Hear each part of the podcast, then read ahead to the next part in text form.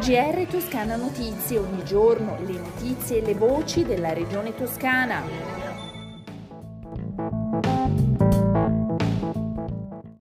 Bentornati all'ascolto del GR di Toscana Notizie, apriamo il nostro giornale parlando di trasporti pubblici. Dal 1 novembre ci sarà il passaggio ad autolinee toscane e la priorità da questo momento sono i cittadini a cui il servizio si rivolge e in primo piano c'è il funzionamento della modalità di acquisto dei biglietti e degli abbonamenti che sarà in sostanza più semplice e accessibile.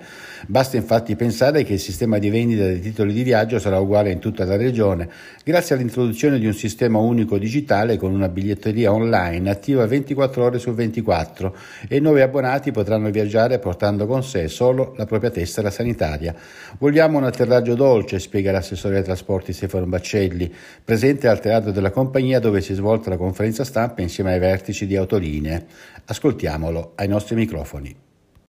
Sì, è quello che ci auguriamo perché l'impegno è enorme, eh, oltre 5.000 dipendenti, in prospettiva nuovi bus, nuove tecnologie, nuove organizzazioni, ma noi vogliamo che l'atterraggio sia per l'appunto morbido e quindi dare il messaggio che intanto i bus, gli orari, i servizi rimangono quelli che oggi conosciamo.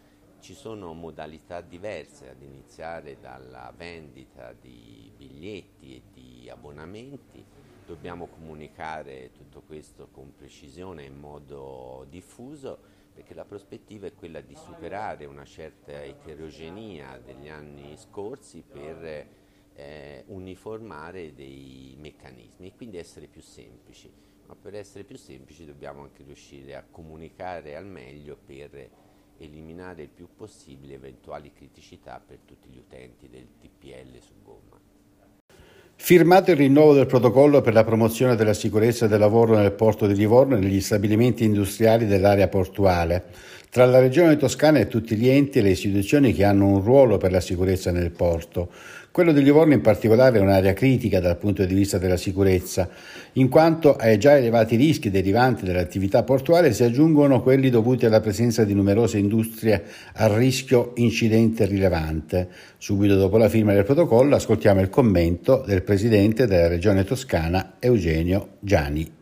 Protocollo che in realtà era già stato definito fra le autorità marittime, la Regione Toscana, il Comune di Livorno, soprattutto la Regione Toscana interviene attraverso la ASL, l'ARPAT, è quanto mai tempestivo e importante per intensificare sia l'attività di controllo sia un'attività di vigilanza che va oltre quello che è il profilo diciamo dell'attività portuale per entrare in una dimensione che è quella più industriale, tant'è vero saranno fatti al porto ma anche nell'area industriale questi continui controlli.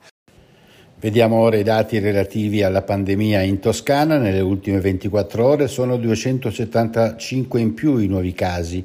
I ricoverati sono 252, 3 in meno rispetto a ieri, di cui 28 in terapia intensiva. In questo caso il dato è stabile. Oggi si registrano 4 nuovi decessi. La Regione Toscana potrà contare sulle risorse che finanzieranno i suoi tre progetti di rigenerazione urbana in provincia di Lucca, Pisa e Firenze. L'assegnazione arriva con la firma del decreto con cui il Ministro delle Infrastrutture e Mobilità Sostenibili Enrico Giovannini ha destinato 2,8 miliardi del Piano Nazionale di Ripresa e Resilienza per il programma innovativo nazionale per la qualità dell'abitare.